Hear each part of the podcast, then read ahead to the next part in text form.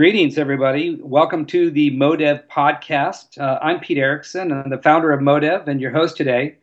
Today we are having the enterprise, uh, excuse me, enterprise uh, acronym SmackDown. Uh, there are a lot of uh, acronyms floating around out there. Sometimes I feel like I'm at the Department of Defense with all the uh, the acronyms floating around the mobility space, particularly with the enterprise. So today, what we thought we'd do is we bring together a number of uh, pundits and experts and, and uh, industry experts on uh, the enterprise uh, subject and talk about the acronyms that are floating around out there. Um, on the podcast today, we've got Philippe Winthrop, Galen Gruman, Brian Katz, Benjamin Robbins, and Chris Schroeder.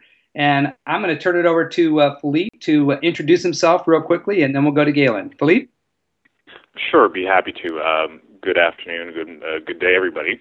Uh, I am Philippe Winthrop, and I'm the managing director and founder of the Enterprise Mobility Foundation, which is the independent think tank uh, behind the Enterprise Mobility Forum, which is the largest social network exclusively dedicated to enterprise mobility. Pleasure to be here. Galen. And good day, everybody. This is Galen Gruman. I'm the executive editor for features and news at Infoworld.com. I also uh, write the weekly Mobile Edge blog on mobile uh, technology and the weekly Smart User blog on consumerization issues. Excellent. Brian. Brian Katz. Sorry, I'm mute there, guys. Hello, everybody. I'm Brian Katz. I am head of mobility engineering at a large pharmaceutical company, and I write a blog called The Screws Loose and you can find me on Twitter at bmkatz. Excellent. Benjamin. Hi, my name is uh, Benjamin Robbins. I'm principal uh, at Palador. Uh, we specialize in uh, mobile strategy and app development. Um, I also blog regularly. Um, my blog is remotelymobile.blog.com, and I'm also on Twitter at Palador Benjamin. Excellent. And uh, last but certainly not least, Mr. Chris Schroeder. Uh, good afternoon, everybody. Uh, this is uh, Chris Schroeder. I'm CEO, co-founder, and chief bottle washer at uh, F47. Uh, you can find us at f47.com uh, or on Twitter at, at just f47. and thanks for asking us to join us today, Pete. Excellent. Well, thanks for joining. Well, here's a short list: B Y O D C O I T C O P E M A M M D M M R M M I M M E M. What's next on the list, Philippe? MRM, Mobile Risk Management. Um, it's the ultimate uh, goal, in my opinion, of this uh, awful alphabet soup, and, and, I'll admit that I'm partially to blame for many of those acronyms, uh, mostly to blame for many of those acronyms, admittedly. Uh, but when we're talking about all this stuff, it's ultimately about mitigating risk in this new mobile ecosystem, and so ultimately you're going to see more and more people talking about MRM moving forward. Right. So you talk about mitigating risk. So, um, mm-hmm. uh, and guys, please weigh in. Uh, what do you think the, the number one risks, or what are the top risks uh, IT departments face right now with regards to, you know, the arrival of uh, smart devices? This is Galen. I'll jump in. I frankly think the number one risk that IT faces in mobile is treating it as a risk there's so much effort right now from the uh, what I'll call the uh, security industrial complex to cordon off and entwine and otherwise straitjacket uh, this notion of end user technology. And it's not just mobile. Mobile is, is one of many venues people use. And the reaction is, oh my God, this is going to kill us. Let's stop it. And we make nice acronyms for it, MEAP and MEM and MAM and MERM and everything else. But the point of view comes from this is bad. Let's let's prevent it certainly like any technology, it can be used for good or bad. But if the focus is on stopping it or containing it, you lose the reason to do it in the first place. And I think that's why we have this consumerization trend going on where users say, you know what, we're tired of this, get out of our way. And if we if IT keeps treating it as something to manage, to contain, constrain, we'll only get more of that. So I think the biggest risk is, is viewing it through the risk filter as the primary filter. This is Brian, and I have to agree with Galen wholeheartedly. It's you know it's part of when you look at everything that's going on, and you know Ben and I have been going back and forth for the last week about mobile strategy and mobile ecosystems. And I talk all the time with um, Galen and uh, Philippe. But you know, we talk about risk and we talk about all these other things. And in truth, if your business, you're just trying to get your work done. And people spend so much time looking at this other stuff that they forget that the whole point is to make people productive. And if there's a technology out there that'll make people more productive, you got to figure out a way to mitigate that risk, but really get out there and get in front of it and be leading the effort, not trying to stymie it. And what you see from your end users, your employees, even the consumers is I actually know a little bit more about this than I did 10 years ago. I have a smartphone, I have a tablet, I have an Ultrabook. Let me use technology and apps that make me capable to get stuff done, as opposed to, and you'll hear me say crap applications that make it too hard to get stuff done and be productive. Yeah, so Brian, but as you know, you know there there are two major issues here around what you're saying, and I and I there's no way I can disagree with anything you've just said. The the fact of the matter is that the the legacy IT mindset is all about can't do, um, preventing uh, you know rogue access, rogue devices, uh, really need, feeling as if they need to lock everything down to have command and control. Uh, and obviously that doesn't work anymore because with the consumerization of IT, or as um, I've never been able to actually find who originally coined this term, but the ITization of the consumer, meaning that we as individuals are getting increasingly tech savvy. Uh, oftentimes, we're going to have uh, more computing power at home or faster internet speeds at home than we would have in the office those expectations of being able to have that kind of power, that kind of speed, that kind of accessibility, uh, both at home and in the workplace, is really what's going to have to change things and change that legacy mindset of can't do to can do. And so, Philippe, this is this is Benjamin. So, question for you. So, do you think that that do you think that that can't do uh, attitude is what drives the alphabet soup. I mean, because to me, on some level, it looks a little bit like a you know security audit trail. Well, first it's devices. Oops, nope, we got to secure apps. Oops, nope, it's information. I mean, do you think that that I think that a lot of the alphabet soup comes from that can't do source? That's a great question. I mean, it, in one respect, yes, but by the same token, it can't. You can't have chaos. I mean, one of my big beefs in in the marketplace these days is where everybody wants to bring in their own their own devices, their own applications, their own whatever, and how does that scale within an organization? You need to have certain levels of command and control, but by the same token, the radical change moving forward is that there needs to be a certain amount of flexibility in that control, and that flexibility is all about providing users, uh, meaning employees, the, the tools that are going to be best for them, uh, and not just uh, you know the standard corporate laptop, the corporate device, uh, the corporate whatever. Uh, it, it's no longer a black and white issue. And the challenge and the reason why we have alphabet soup is because there are so many shades of gray. But looking at, you know, let's getting back to Ben's question and your answer there, Philippe. You know, one of the things is we spend a lot of time focusing on endpoints. And when I say endpoints, I mean devices. And it's okay, I have an Android, I have an iOS. Okay, there's security concerns, there's Windows Phone, there's mm-hmm. BlackBerry, and there's everything out there. But when we start looking at it, you know, you really have to look at what you're trying to get done. And you know, I've been writing a lot recently about the fact that it comes down to your data. You know, you hear people talking about big data, and that's all relative. But in the end, your company's trying to do something, whether it's selling widgets. Um, I work for a pharmaceutical that makes drugs. Whether it's you know doing analysis, selling stocks, whatever it happens to be.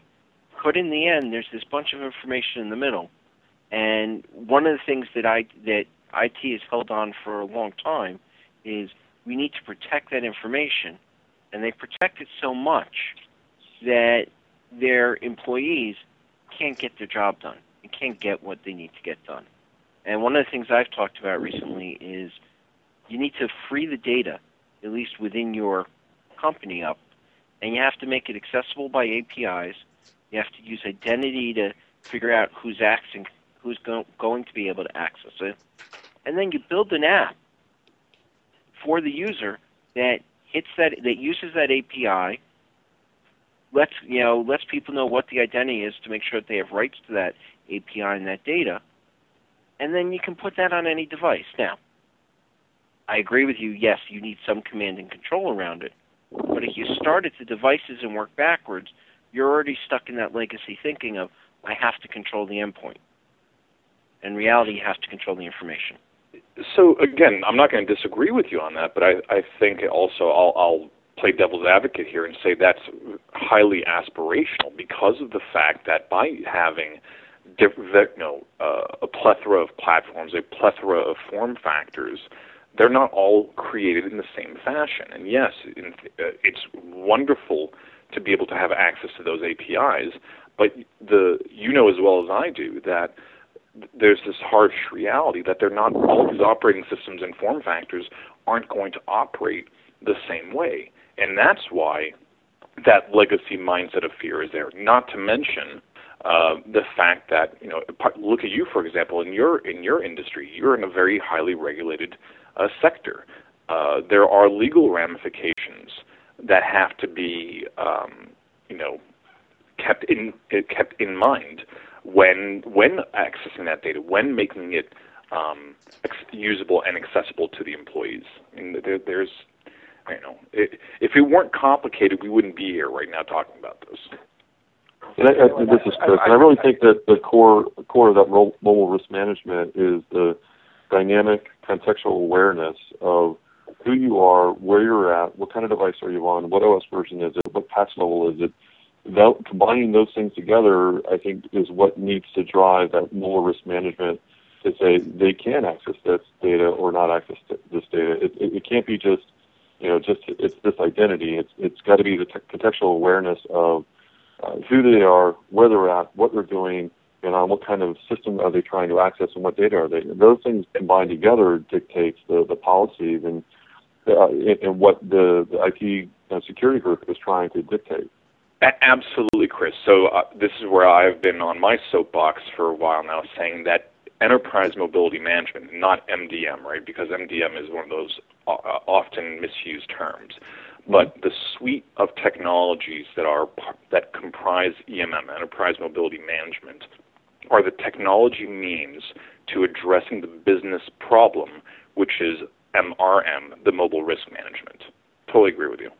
This is Galen. I, I, I, I would disagree this is a mobile problem because the same exact thing happens with home PCs and home Macs and, and whatever, right? It's, it's what we've come to, and I think where IT is struggling, is that we are no longer working in containers. It used to be that you went to an office with a physical perimeter and you had a, a desktop computer that was big and bulky plugged into an Ethernet jack in the wall that was protected by a firewall that, that also had a very uh, delineated uh, boundary around it. Uh, and the information was inside the walls, never left the walls. Over the last 15, 20 years, information has gotten much more malleable uh, as it's gotten digital, and it's gotten more porous that you can now bring it to other places. Laptops were the first thing in that. Uh, you know, you can take smartphones and tablets out of the equation, and none of this changes. You still have to, you've people sending through Gmail, Hotmail for two decades stuff they want to work on at home, completely unprotected, completely outside of IT's control. Uh, they would print it out and bring it home. They put it on a CD or a USB drive. People have been doing this for a long time. And it strikes me that the risk people are citing now about mobile is not a new risk. It's not a different risk, but because maybe they're more, it's more visible that they think that something has to be done differently about it. And that's where I have an issue: a treating it as mobile and b treating it as an increased risk. The risk has been there. Uh, now, I think what we do need ultimately is is information management at the at the at the atomic level, at the information level. That's extremely difficult. We've had technology like uh, DLP, data loss prevention, which is too complicated to work, and therefore it doesn't do what it's promised to do. And what we're talking about for information management is another order of magnitude more complicated. So, you know, we may get there at some point, but you know, it's very, very difficult. It's not universal. And in the meantime, we have this this this reality on the user side and this aspiration on the IT side that I don't think can come together. I, I'm going to disagree with you a little bit there, Galen. Um, I fully agree that it, it actually comes down to the information. I don't think it is as hard as you say it is to do what we're talking about. Um, I'm seeing signs that we're going to start seeing a lot more of this in the next two, two and a half years. I think it's, you know, my big thing's always been mobile information management. But yeah, but how? How? But so when we start talking about how, there have been two things when we talk about that.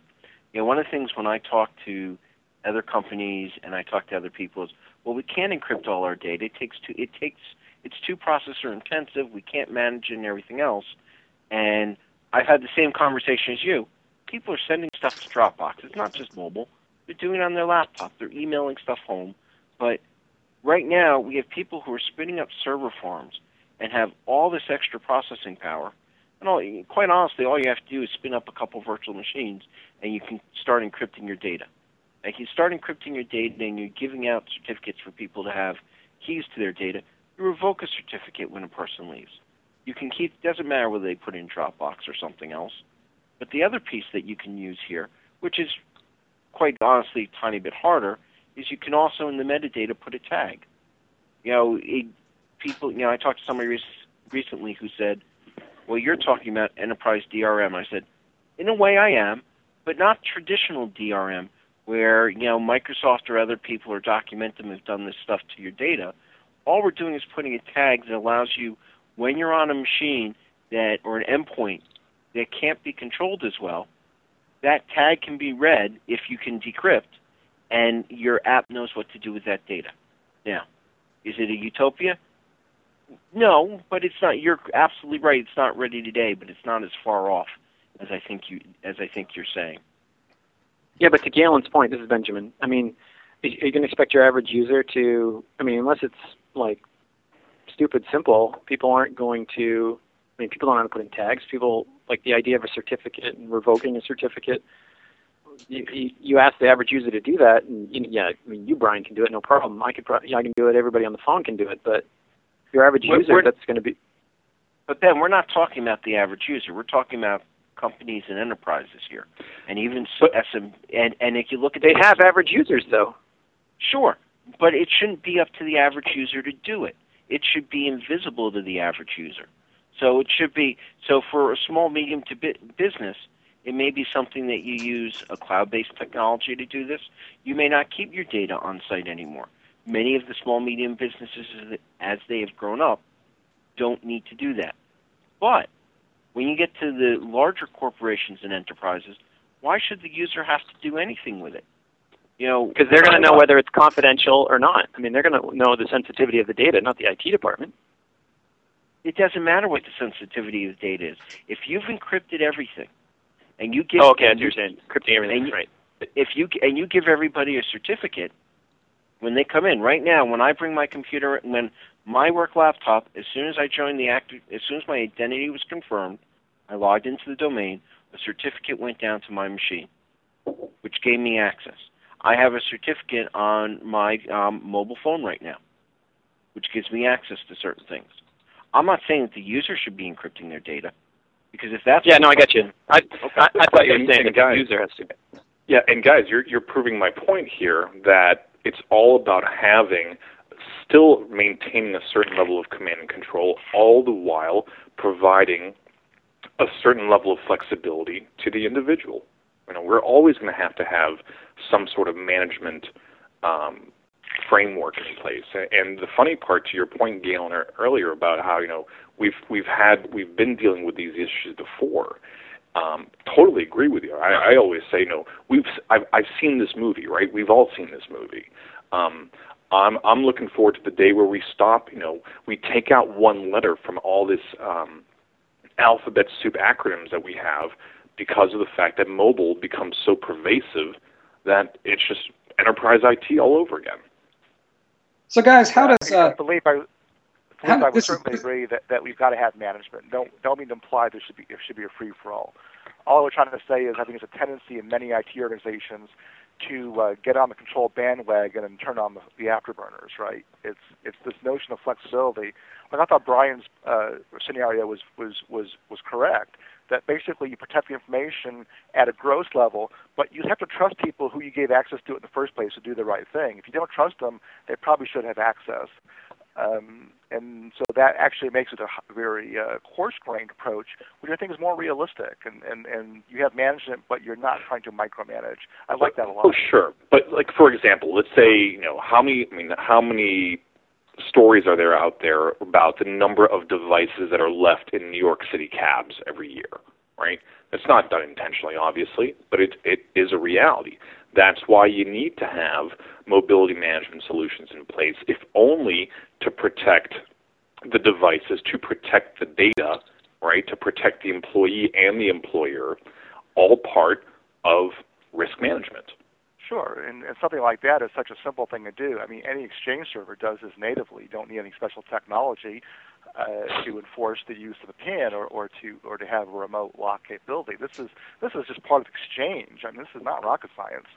And and I agree with you that it should be done. What surprises me is how many companies don't do the very basic uh, blocking and tackling, tackling that, that they could do.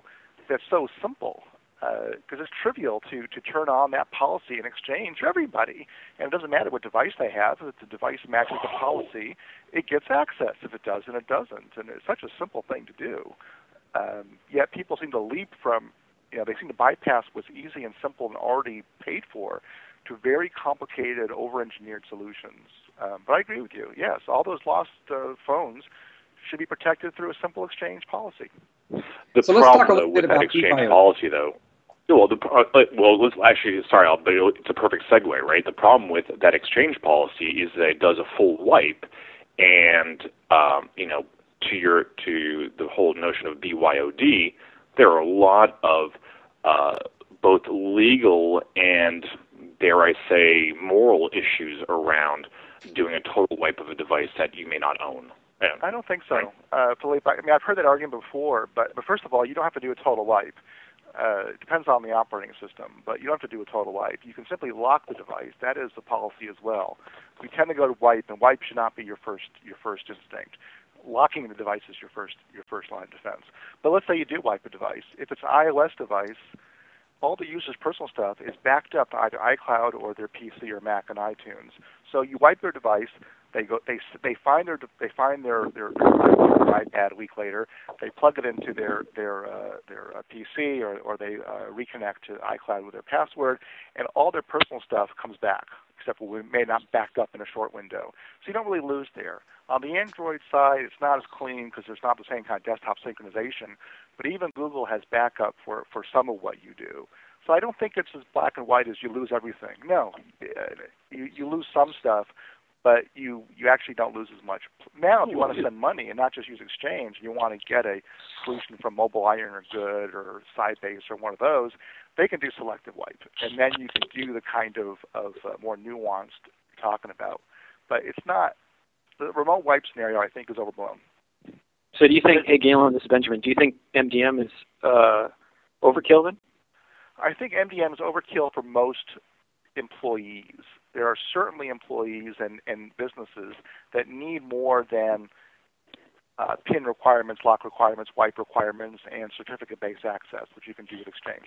Uh, and that I think, you know, so if you need more than those, then there's some really great MDM tools. And I think where the MDM tools are evolving from the vendors that actually know what they're doing is into application and, and ultimately information management, which I think is we would all agree is where the real action should be. That once you've got a client on an endpoint device, whatever it is, a Mac, an iPhone, an Android, then you can uh, maybe inspect the information that's in an application.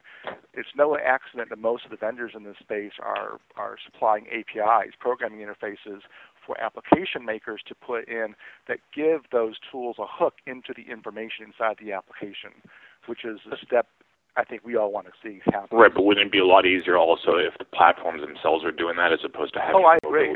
I, I think. I think. Right? Yeah, I agree. I think Microsoft and Apple particularly are the ones who could change the rules in a good way by essentially having the equivalent of Exchange ActiveSync for information embedded into their OSs. I mean, imagine if Windows Phone and iOS did that. I mean, you know, Google should, but they never do anything, you know, until the other guys do it first. But you know, if two or three of those vendors did that, man, we wouldn't be having this discussion. No, you, you know, I'm going to disagree with you slightly, Galen. Just going back a quick step, I think Exchange, while it gives you some of that stuff, is way too blunt of an instrument. Um, if you look and at it's it, illegal, and using that is illegal on BYOD in certain countries. Well, if we want to talk about BYOD, sure.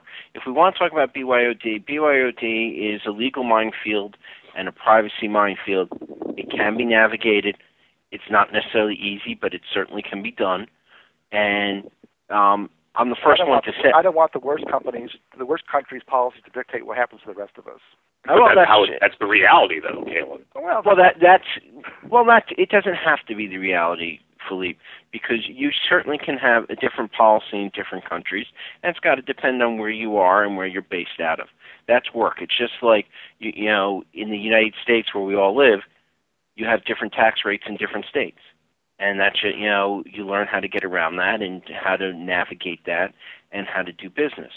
But you know, I've been saying for seven or eight months now that MDM is dead. You know, we're going through a period, as Galen noted, that we're starting to see a lot of mobile application management moving towards mobile information management. But let's go back to the scenario that you gave, Philippe, of somebody leaves a device in a taxi cab. Right. What if that device has a token on it and all their data is encrypted? Somebody gets the device and okay, maybe you want maybe the person wants it white because their personal information's on it. But from a corporate perspective, because you're using two factor, nobody can get into that information and you can revoke their certificate. When you revoke the certificate, that data becomes meaningless. And yet the personal data is sitting there just fine. And that's part of where you get when you start, you know, really stop stop worrying about the endpoint and you start worrying about the information. Right. So don't disagree with you. The reality is, at least today, how often do we see two-factor authentication in a mobile device? It's growing. It's day growing. by day, it's growing. Yeah. It's, it's But true that still- we don't see that, but I would argue that that's instead of encouraging solutions that, that are, are not the right solution because people are not doing the right thing, we encourage the right thing. So Philippe, No you, you introduced a, you introduced a new acronym uh, recently, uh, COPE, uh, C-O-P-E. Right. Um, why did you feel the need to introduce that? Well, because I, you know, so COPE um, stands for corporate owned, personally enabled.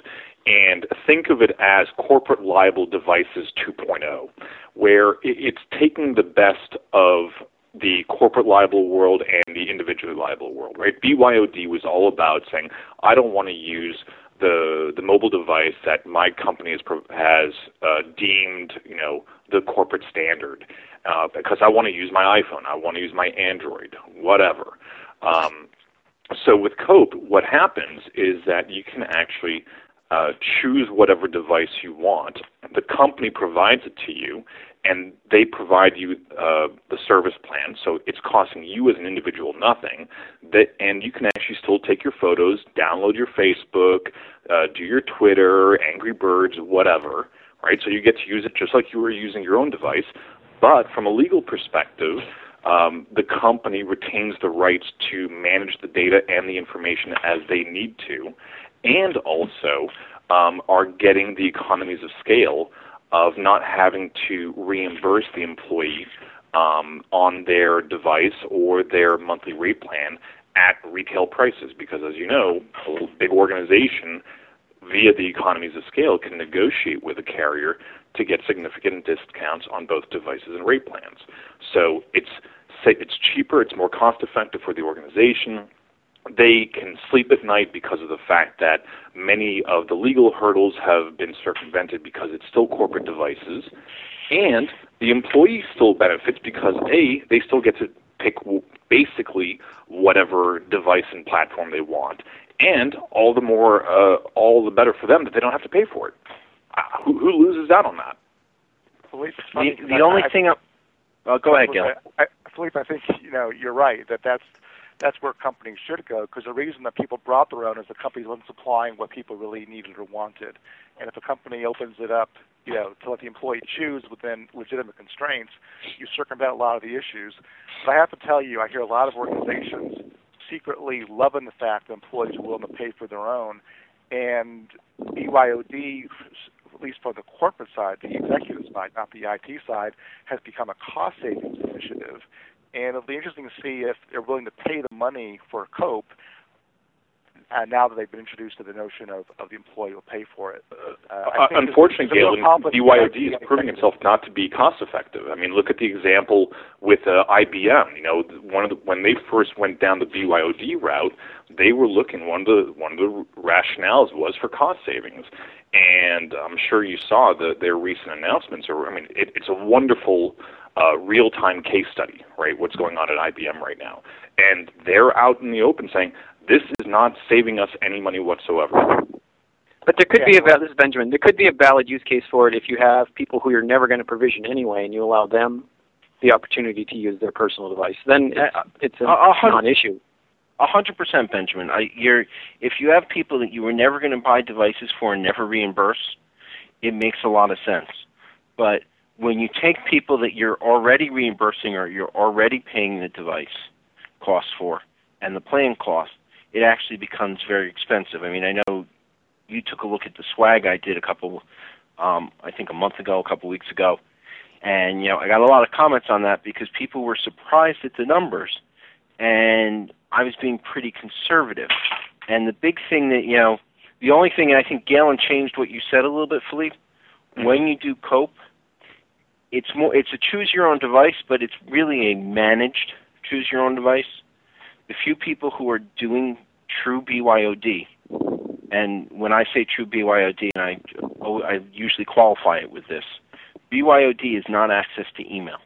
BYOD is actually having access to the application ecosystem that your enterprise uses.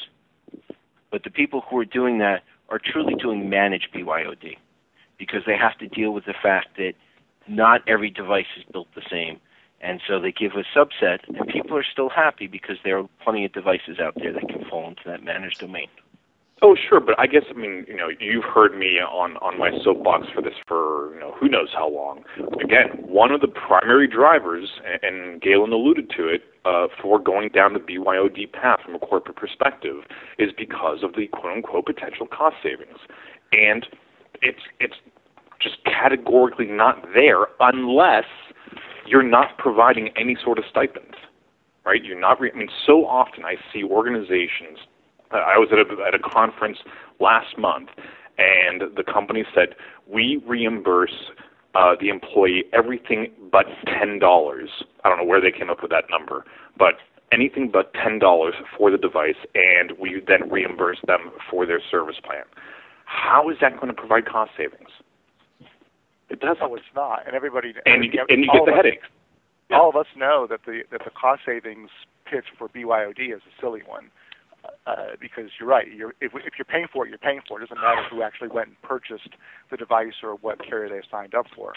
Yeah, um, but, but, but I, the I, all I'm trying to point out is a lot of company executives don't understand that, and they are, you know, everyone loves free, right? So they see free, and I hear them talking at conferences about hmm, maybe we won't pay for it in a couple of years. And the analogy they always use is home broadband. It used to be they would pay for home phone lines and home broadband in the early days, right? And then when it became common, everybody had it. They stopped paying for it. And I think their secret, you know, plan is to uh, basically uh, uh, move to a, a reimbursed BYOD to get people to to to get in the notion of oh it's my phone and then you know a year or so from now saying well you know everyone has a smartphone these days. This is just standard equipment everybody has in their personal lives. We're not reimbursing it anymore. I'm being so let's take it one step further. Let, let's take it one step further. Do you have a computer at home Galen? Of course. Right. I, I mean I've got three computers at home. So why should my employer provide me a computer? I hear that. Why should my computer that. provide me a, a desk line? I hear that sentiment a lot too. And I've actually heard several CEOs of fairly large companies saying, you know, we may not need to buy computers anymore after this after this current refresh round. You know, the Windows 7 and the current generation of PCs are the last that they'll buy. I think this is naive. Don't get me wrong, but I hear it a lot. Oh, that, but that's my point. It, I, I, I think you know, it's the whole notion of uh, it goes back to you know saying, oh, people, you know, you know, what's up with people, uh, you know, making personal calls on the corporate phone, right, at their desk. I mean, come on, that that's that that's the naivete that's going on. But let me ask you this, Galen. Um, you, you brought up a little bit about Windows uh, and Windows Phone. What about Windows 8? As you know, the there was a technology preview that just came out yesterday, um, and Windows 8 is going to hopefully, you know, as far as Microsoft is concerned, uh, looking to be uh, the the one size fits all operating system, right? So it's going to be on laptops, it's going to be on PCs, it's going to be on servers, and it's obviously going to be on tablets too. So, what defines a mobile device moving forward? No, there's, there's two questions there. I'll tell you, at least from the enterprise space, which is where I typically focus, Windows 8 is going nowhere fast. Uh, no one, no one in IT wants Windows 8.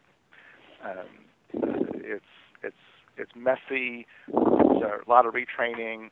It's fairly unnatural to use. I've been using the consumer preview since it came out. Uh, I don't know, six months ago, however long ago it was.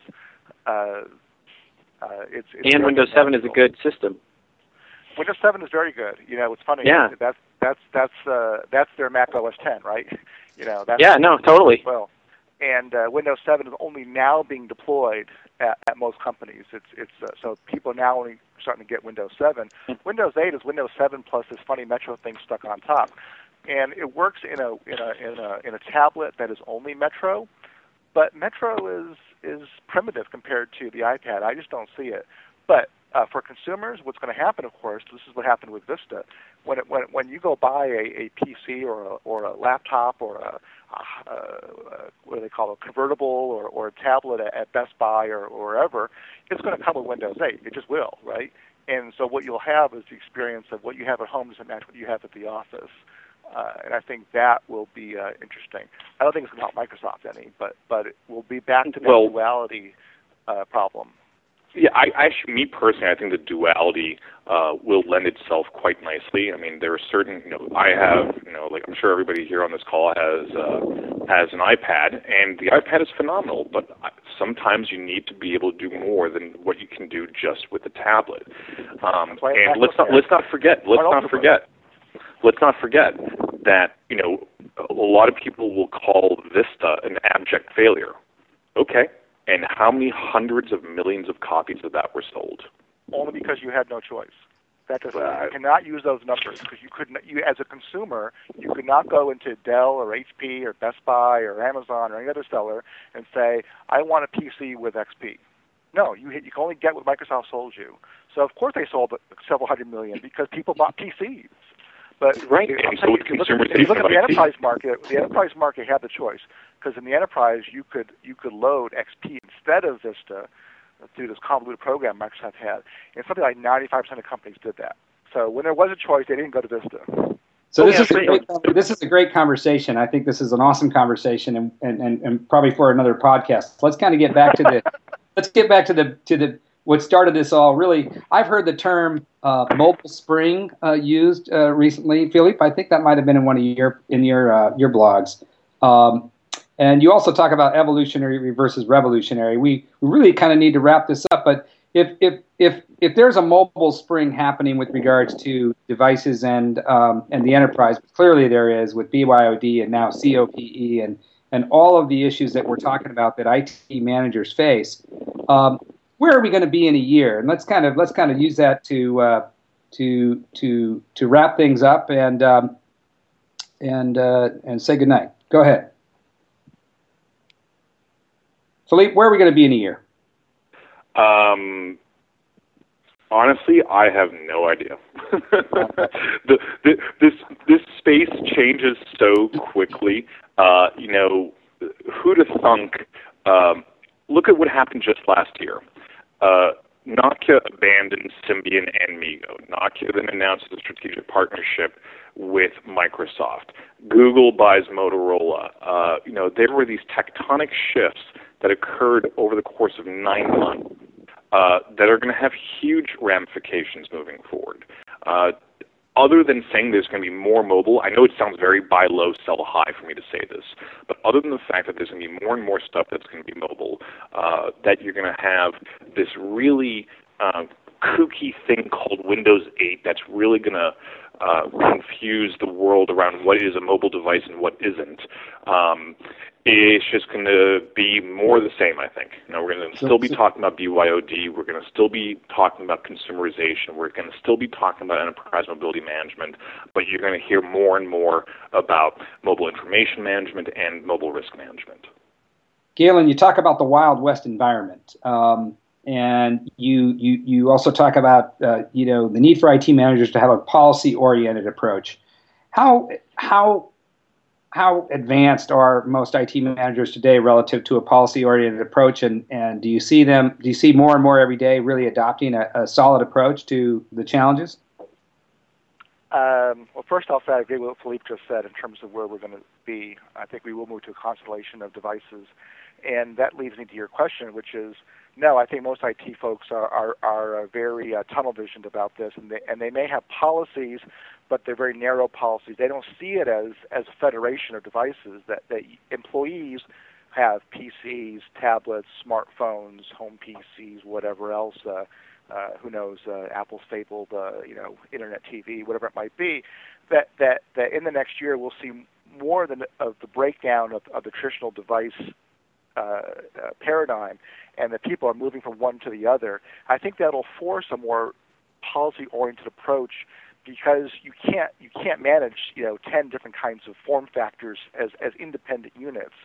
You'll have to, you'll, IT will have to think about it as what am I trying to protect? Information, application access, uh, identity, and so forth, and we'll start to get more uh, uh, broadly based policies that make sense in this sort of constellation world. But it's going to just start next year. I think we've got several more years left to go. Brian, where are we? Where are we, or where are we going? Uh, where, are we? we going?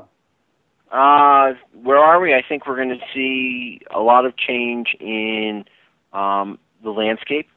I think you're going to see Android beef up its security. I think you're going to see some new things from Microsoft as far as their next version of Windows Phone, whether it, it is enough to allow them to actually make a large dent, no idea. Um, but I really think, you know, going where Philippe and Galen said that we're going to see a lot more towards mobile information management. I think you're going to see, you know, in the next year, you're going to see everybody talking about wrapping apps and mobile app management – but in reality, what they're going to be moving towards is mobile information management and being able to access your data from anywhere. And from anywhere, we're talking about not location, but more from any device. But it'll be interesting how many of those devices grow up and really become any device, and what um, enterprises are willing to allow to do that. Excellent. Benjamin, what are the top three priorities that uh, you think IT managers should have relative to, to mobile heading, heading into the next year? Sorry, the top three what? Top three priorities. If I'm an IT manager for with regards to you know the the mobile spring, if you will, what are my top priorities as an IT manager? Um, you know, I would uh, uh, capabilities would be one thing. So um, you know, a lot of the conversation that Brian and I have been having over the last uh, week has, you know, definitely been around how do I both w- new capabilities uh, and extend capabilities.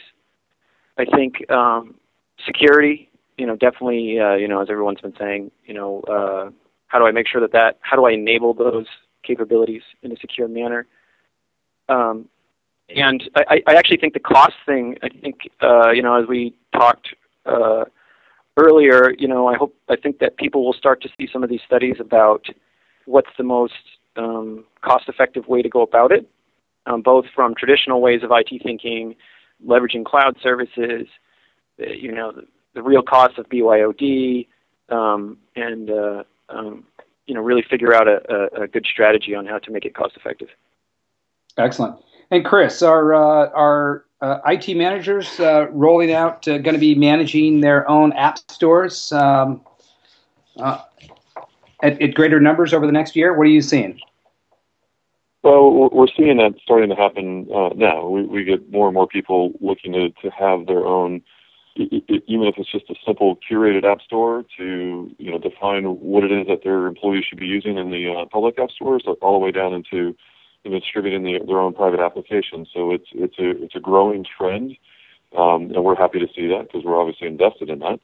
Um, but um, it, it's definitely a growing trend, and, and, I wanted to add sort of my two cents on you know you know where do we where are we going to be in year, and, and it, we we I heard it touched on through the conversation, but I really think that the the definition of a mobile app is going to change. Now, uh, I'm going to be somewhat hand wavy here in that I'm not sure I know what it's going to change too, but I, I see two very competing um, uh, uh, sources pain, pain points right now. One is uh, we want to be able to do more work regardless of the device that we're on.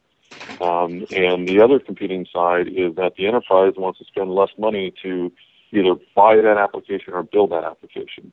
Um, and, and those are two competing points. And so something's got to change. You can't do that by writing it natively. You can't achieve it through HTML5. And so I, I think that there's something else that's on the horizon that either we don't know about or is a, a variant of what we do know about today that's going to allow us to start to achieve that. And it's it's not just a write once, run anywhere kind of mentality. It's it's a, it, it's a deep, uh, current native experience uh, type of capability that that can run on many different platforms. And and so I think that's you know along with the ideas around you know protecting your information and risk management come together but I think that's that's what sort of starts to change in the mobile app world. Excellent. Philippe Winthrop, Galen Gruman, Brian Katz, Benjamin Robbins, Chris Schroeder. I'm Pete Erickson. Uh, thanks everyone for joining the Modev podcast. Uh, this will go up uh, at our affiliate sites at gomodev.com. Uh, gentlemen, thanks so much for joining us today. Thank you very much. Thank you, Pete. Thanks. Enjoyed it.